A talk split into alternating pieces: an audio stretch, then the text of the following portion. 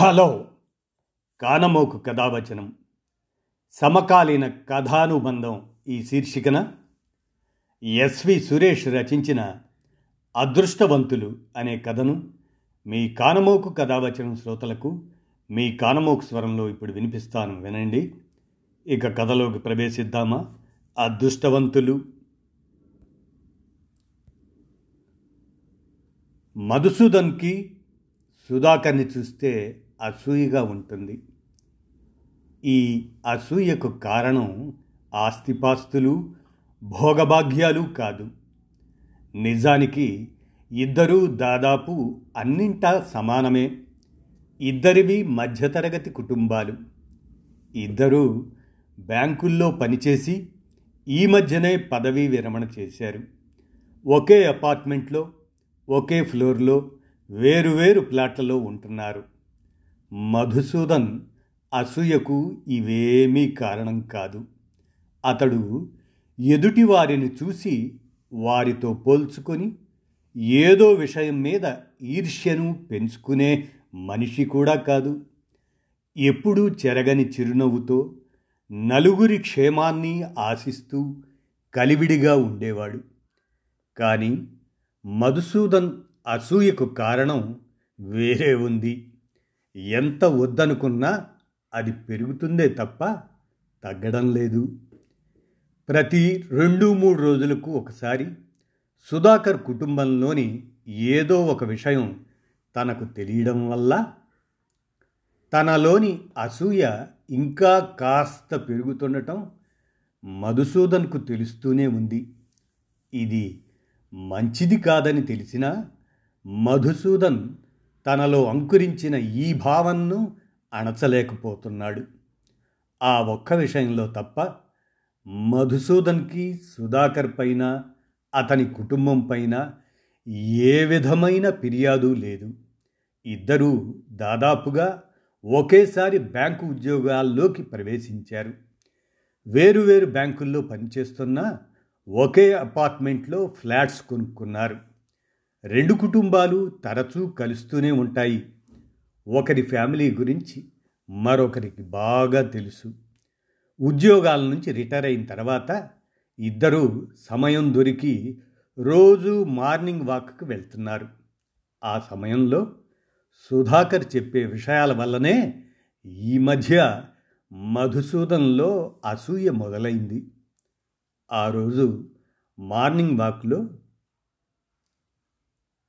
కలిసినప్పుడు సుధాకర్ చెప్పాడు మధు ఈరోజు మా మనవడి పుట్టినరోజు.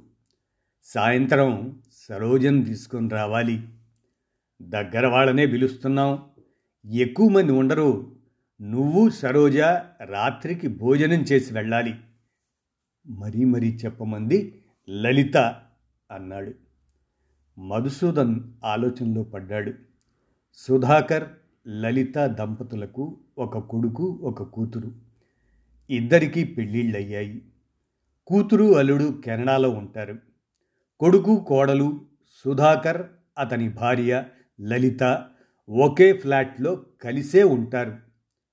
సుధాకర్ మనవడికి ఇప్పుడు రెండేళ్ళు కొడుకు కోడలు ఇద్దరూ ఉద్యోగాలు చేస్తున్నారు. ఏం మధు? మాట్లాడవు? సాయంత్రం ఏదైనా పనుందా? పోనీ బర్త్డే పార్టీని వాయిదా వేయమంటావా? నవ్వుతూ అడిగాడు సుధాకర్. అబ్బే అదేం లేదు సుధాకర్. సాయంత్రం అమెరికా నుంచి వినయ్ హాసిని కాల్ చేస్తారు. వీకెండ్ కదా అన్నాడు మధుసూదన్. ఏదో విధంగా తాను వాళ్ళ ఇంటికి వెళ్ళకుండా తప్పించుకోవటం మంచిదని అనిపించింది అతనికి. లేకపోతే అనవసరంగా తనలో అసూయ ఇంకా పెరుగుతుందేమో అన్న భయం ఏర్పడింది మధుసూదన్కి. భలేవాడివే మీరు రాకపోతే ఎలా? అసలు వేడికే జరగదు లలిత ఊరుకోదు అబ్బాయి రవి కోడలు చంద్రిక బాధపడతారు మనం ఎంత క్లోజో వాళ్ళకి తెలుసు. నిష్కల్మషంగా అంటున్న సుధాకర్ మాటలకు మధుసూదన్ కాదనలేకపోయాడు. సాయంత్రం సుధాకర్ వాళ్ళ ఫ్లాట్ కోలాహలంగా ఉంది. కొద్దిమందే కదా అని బర్త్డే వేడుకలు ఇంట్లోనే పెట్టుకున్నారు. లేకపోతే ఫ్లాట్స్ వాళ్ళకి సంబంధించిన కింద యాభై మంది పట్టే హాల్ ఒకటి ఉన్నది. సుధాకర్ అతని భార్య లలిత మధుసూదన్ సరోజాలను నవ్వుతూ ఆహ్వానించారు. సుధాకర్ కొడుకు రవి కోడలు చంద్రిక ఇద్దరూ దగ్గరకు వచ్చి నమస్కారం చేశారు. వాళ్ళ రెండేళ్ళ బాబు విరుప్ ఇంతమందిని చూసి మారాన్ చేస్తున్నాడు. పక్కనే టేబుల్ పైన కేక్ సిద్ధంగా ఉంది. ఇంకా తమతో పాటు రెండు మూడు ప్లాట్ల వాళ్ళు సుధాకర్ బంధువులు నలుగురు ఐదుగురు ఉన్నట్లు మధుసూదన్ గమనించాడు. అందరూ వచ్చినట్టే ఇక మొదలు పెట్టండి అన్నాడు సుధాకర్ కొడుకు రవితో. అలాగే నాన్న అంటూ అతడు చంద్రిక వైపు చూశాడు. బాబు విరువు చేత కేక్ కట్ చేయిస్తారని అందరూ చూస్తుండగా చంద్రిక దేవుడి మందిరం దగ్గరికి వెళ్ళి అక్షింతలు తీసుకువచ్చింది. రవి చంద్రిక ఇద్దరూ బాబును తీసుకొని సుధాకర్ లలిత దగ్గరకు వచ్చి కాళ్ళకు నమస్కరించారు. బాబు చేత అత్తామామలకు దండం పెట్టించారు. సుధాకర్ కొడుకుని మనవణ్ణి దగ్గరకు తీసుకున్నాడు. లలిత కోడలు చంద్రిక తల నిమిరింది ఆప్యాయంగా. సుధాకర్ మేనలుడు చకచకా ఫోటోలు తీశాడు. ఈ దృశ్యాన్ని చూస్తున్న మధుసూదన్ కళ్ళలో సన్నటి నీటి తెర. సుధాకర్ ఎంత అదృష్టవంతుడు? ఒక్కగానొక్క కొడుకు దగ్గరే ఉన్నాడు. కుటుంబంలో కలిసిపోయిన కోడలు బంగారం లాంటి మనవడు. ఇంతకంటే అదృష్టం ఏం కావాలి? తనకు ఆ అదృష్టం లేదు. తన కొడుకు వినయ్ పెళ్ళి కాగానే భార్యతో కలిసి అమెరికా వెళ్ళిపోయాడు. వాళ్ళతో పాటు తన మనమరాలు భవ్యను చూసేది వీడియో కాల్లోనే మధుసూదన్ ఆలోచనలకు అడ్డుపడుతూ సుధాకర్ ఏమిటి ఆలోచిస్తున్నావు? అంటూ భోజనం ప్లేట్ చేతిలో పెట్టాడు. మధుసూదన్ అన్యమనస్కంగానే భోజనం ముగించి ఇంటికి వచ్చాడు. ఆ రోజు మధుసూదన్ సుధాకర్ మార్నింగ్ వాక్లో ఉన్నారు. ఇద్దరూ దాదాపు గంటన్నర సేపు వాక్ చేస్తారు. మధ్యలో ఒక చోట ఆగి టీ తాగి వాకింగ్ ముగించుకొని ఇంటికి వచ్చేసరికి గంటన్నర దాటుతుంది. వాకింగ్ చేస్తున్నంతసేపు కాసేపు రాజకీయాలు ఇంకొంచెంసేపు ఆరోగ్య విషయాలు మరికొంత సమయం కుటుంబ విషయాలు ప్రస్తావనకు వస్తాయి. ఎప్పట్లాగే వాకింగ్లో ఉండగా మధ్యలో మధుసూదన్కి ఫోన్ వచ్చింది. ఫోన్లో అటు నుంచి మధుసూదన్ కొడుకు వినయ్ ఏదో చెప్తున్నాడు. ఇటువైపు నుంచి మధుసూదన్ వాదిస్తున్నాడు. ఇప్పుడు వద్దు వినయ్ మొన్ననేగా టెస్ట్లన్నీ చేయించుకున్నది. ఎందులోనూ ఏమీ తేడా లేదు. మళ్ళీ అప్పుడే ఎందుకు? అనవసరంగా ఆ డయాగ్నోస్టిక్ సెంటర్ల వాళ్ళకి డబ్బులు తగలయటం అంటూ మధుసూదన్ కొడుక్కి నచ్చజెప్పే ప్రయత్నం చేస్తున్నాడు. కానీ వినయ్ ఒప్పుకుంటున్నట్టు లేదు. చివరికి మధుసూదనే సరేరా నీ తృప్తి కోసం అమ్మా నేను టెస్టులు చేయించుకుంటాం అంటున్నాడు అయిష్టంగానే. ఫోన్ కట్ అయ్యాక మధుసూదన్ చెప్పాడు ప్రతి ఆరు నెలలకి హెల్త్ చెకప్ చేయించుకోకపోతే మా వాడు ఊరుకోడు. ఆ విషయం పైనే ఇప్పుడు ఫోన్లో నచ్చ చెప్పినా వినడం లేదు అన్నాడు. మీరు టెస్టులు చేయించుకొని కరెక్ట్గా ఆరు నెలలు పూర్తయినట్టు వినయ్కి ఎలా గుర్తుంటుంది? అడిగాడు సుధాకర్ ఆసక్తిగా. మధుసూదన్ చిన్నగా నవ్వాడు. వినయ్ టెస్ట్ రిపోర్ట్ల సాఫ్ట్ కాపీ తెప్పించుకుంటాడు. పరీక్షలకు వెళ్ళే ముందు డయాగ్నోస్టిక్ సెంటర్ వాళ్ళకి వాడే ఆన్లైన్లో పేమెంట్ చేసేస్తాడు. టెస్ట్ రిపోర్ట్లు నాకు ఇక్కడిస్తారు వాడికి పంపుతారు. ఆరు నెలలు అవగానే మళ్ళీ టెస్టులని వెంటపడతాడు చెప్పాడు మధుసూదన్. ఒక్క నిమిషం ఆగి మళ్ళీ చెప్పాడు. హాసిని కూడా ఊరుకోదు. అరవై దాటాక అశ్రద్ధ చేయవద్దు మామయ్య గారు అంటూ బతిమలాడుతుంది. ఇక తప్పేట్టు లేదని ఒప్పుకున్నా. రేపు టెస్ట్లకు వెళ్ళాలి. వాకింగ్ బంద్ అన్నాడు మధుసూదన్.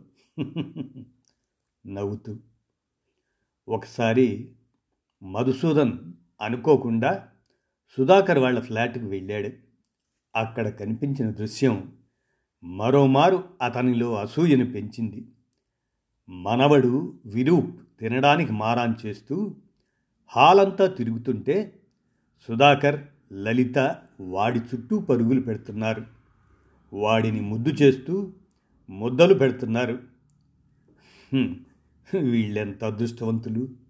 అనిపించింది మధుసూదన్కి.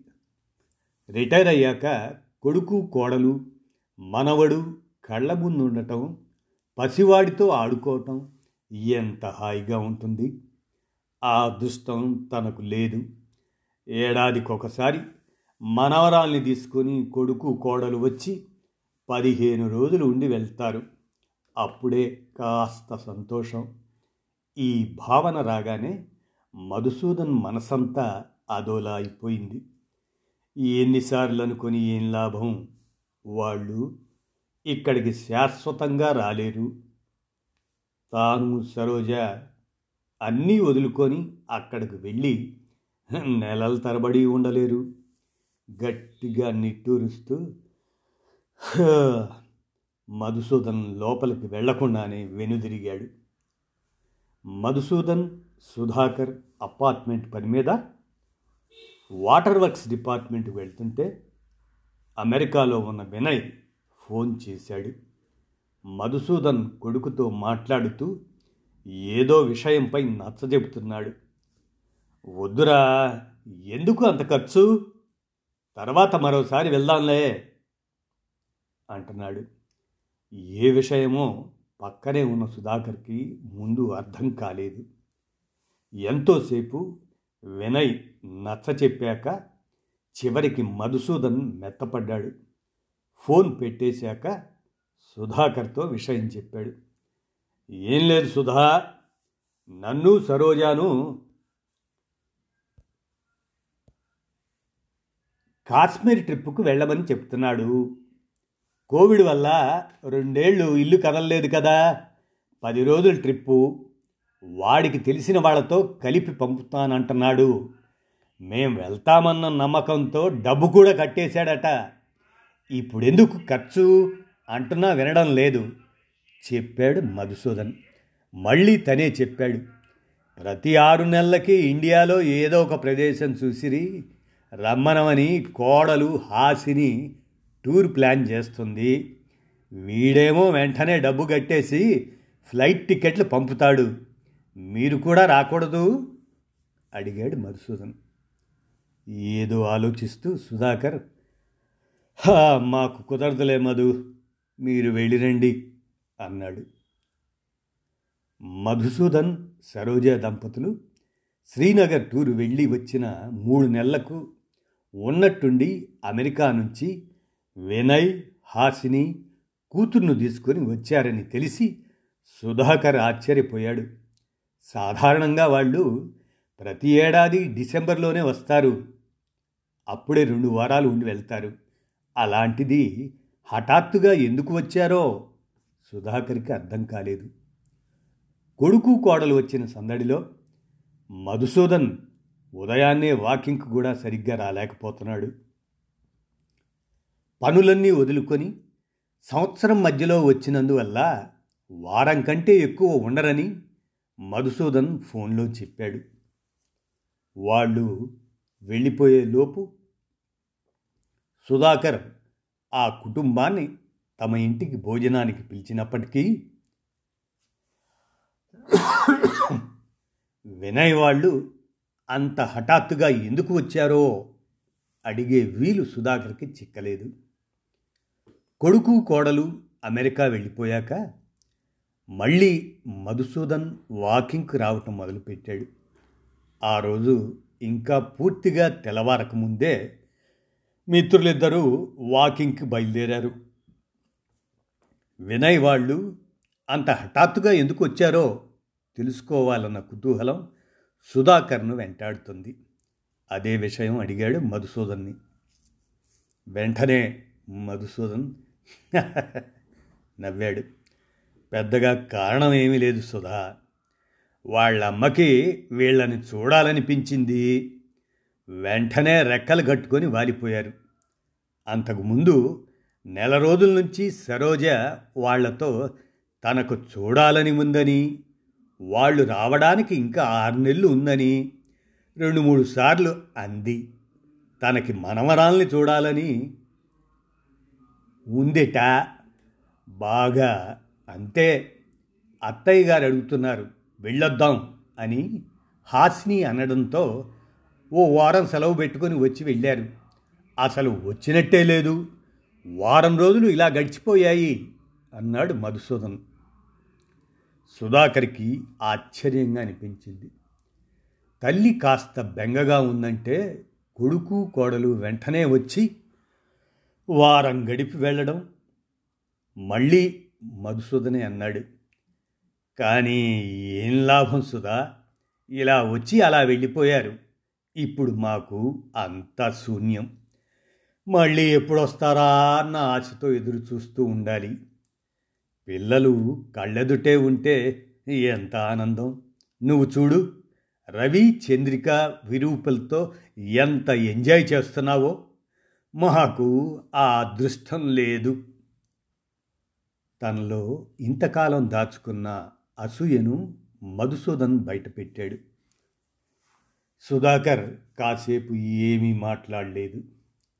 ఆకాశంలో మబ్బుల్ని చీల్చుకుంటూ బయటకు వస్తున్న ఉదయభానుడి అస్పష్ట రూపాన్ని చూస్తుండిపోయాడు. ఆ తరువాత అన్నాడు మధు నేనొక ప్రశ్న అడుగుతాను. సూటిగా జవాబు చెప్పాలి. మధుసూదన్ స్పందన కోసం చూడకుండా మళ్ళీ తనే అన్నాడు భౌతికంగా దగ్గరే ఉంటూ మానసికంగా దూరంగా ఉండటం మంచిదా? లేక భౌతికంగా దూరంగా ఉంటూ మానసికంగా దగ్గరగా ఉండటం మంచిదా? మధుసూదన్ అతని వైపు ఆశ్చర్యంగా చూశాడు. రవి మాతోనే ఉంటున్నాడు. అది భౌతికంగానే. మా గురించి పెద్దగా పట్టించుకునేది ఏమీ ఉండదు. వాళ్ళ గొడవేదో వాళ్ళది. వాళ్ళిద్దరి ఉద్యోగాలు వాళ్ళ టైమింగ్స్ వాళ్ళవి. సెలవు రోజు వస్తే బయటకు వెళ్ళిపోతారు. మా గురించి ఆలోచించే సమయం ఉండదు పిల్లవాడికి మా సపోర్ట్ అవసరం. అంతే. ఒకటి రెండు నిమిషాలు ఆగి మళ్ళీ సుధాకరే చెప్పాడు. మీ విషయమే తీసుకోండి. వినయ్ వాళ్ళు దూరంగా ఉన్నారన్న మాటే కానీ మీ ఆరోగ్యంపై శ్రద్ధ ఉంది. రిటైర్ అయ్యాక మీరు ప్రతిరోజు ఆనందంగా ఉండాలన్న కాంక్ష ఉంది. మీరెప్పుడైనా కాస్త బెంగ పెడితే తాము దూరంగా ఉన్నామన్న ధ్యాస మీకు రానియకుండా ఎప్పుడైనా ఇండియా వచ్చి వెళ్ళడానికి మానసికంగా సిద్ధంగా ఉండే మనసు ఉంది. మీ ప్రతి అవసరాన్ని గుర్తించి ఎప్పటికప్పుడు స్పందిస్తున్నారు. వాళ్ళు కేవలం మీకు భౌతికంగా దూరంగా ఉన్నారే తప్ప మానసికంగా మిమ్మల్ని అనుక్షణం అంటిపెట్టుకునే ఉన్నారని నాకు అనిపిస్తుంది మబ్బుల్ని దాటుకుంటూ వస్తున్న లేత భానుడి ఆ బాణుణ్ణి చూస్తూ మౌనంగా ఉన్నాడు మధుసూదన్. సుధాకర్ ఇంకా మాట్లాడుతున్నాడు. మేమందరం కలిసి ఉన్నామనే గాని రవి చంద్రిక ఇప్పటి వరకు మాకు మానసికంగా దగ్గర కాలేదు. మా అవసరాలు మా ప్రాధాన్యాలు మా ఇబ్బందులు వాళ్ళకి తెలియవు. చెబుదామని ప్రయత్నించినా వినేందుకు ఆసక్తి చూపరు. మేము ఆరోగ్య పరీక్షలు చేయించుకొని ఏడాదిన్నరైంది అడిగే వారే లేరు. పైగా బాగానే ఉన్నాం కదా అనుకుంటారు. ఎంతసేపు అబ్బాయికి కోడలికి వాళ్ళ పనే తప్ప ఈ వయసులో తల్లిదండ్రులుగా మేం కోరుకునే ఆనందాన్ని ఆసరాను మాత్రం ఇవ్వలేకపోతున్నారంటే నువ్వు నమ్మగలవా? ఇది నేను ఫిర్యాదుగా చెప్పటం లేదు. మీ వాడు దూరంగా ఉన్నా ఉన్నాడని బాధపడుతున్నావని చెప్పకూడని మా ఇంటి విషయాలు చెబుతున్నాను. నిట్టూరుస్తూ ఆపాడు సుధాకర్. భౌతికంగా దగ్గరే ఉంటూ మానసికంగా దూరంగా ఉండటం మంచిదా? లేక భౌతికంగా దూరంగా ఉంటూ మానసికంగా దగ్గరగా ఉండటం మంచిదా? సుధాకర్ ప్రశ్న. మధుసూదన్ చెవుల్లో గింగురుమంటుంది. మబ్బులు తొలగిపోయాయి. దూరంగా బాలభానుడు ప్రకాశిస్తూ కనిపిస్తున్నాడు. మధుసూదన్ కళ్ళ నిండా నీళ్ళు వర్షించడానికి సిద్ధంగా ఉన్నాయి. మొన్ననే వచ్చి వెళ్ళిన కొడుకు కోడలు మనవరాలు చిరునవ్వులు చిందిస్తూ మనోపలకం మీద కనిపిస్తున్నారు. ఇదండి అదృష్టవంతులు అనే ఈ కథను. కానమోకు కథావచనం సమకాలీన కథానుబంధం శీర్షికన ఎస్వి సురేష్ రచించినటువంటి ఈ కథను మీ కానమోకు కథావచనం శ్రోతలకు మీ కానమోకు స్వరంలో వినిపించాను. విన్నారుగా? ధన్యవాదాలు.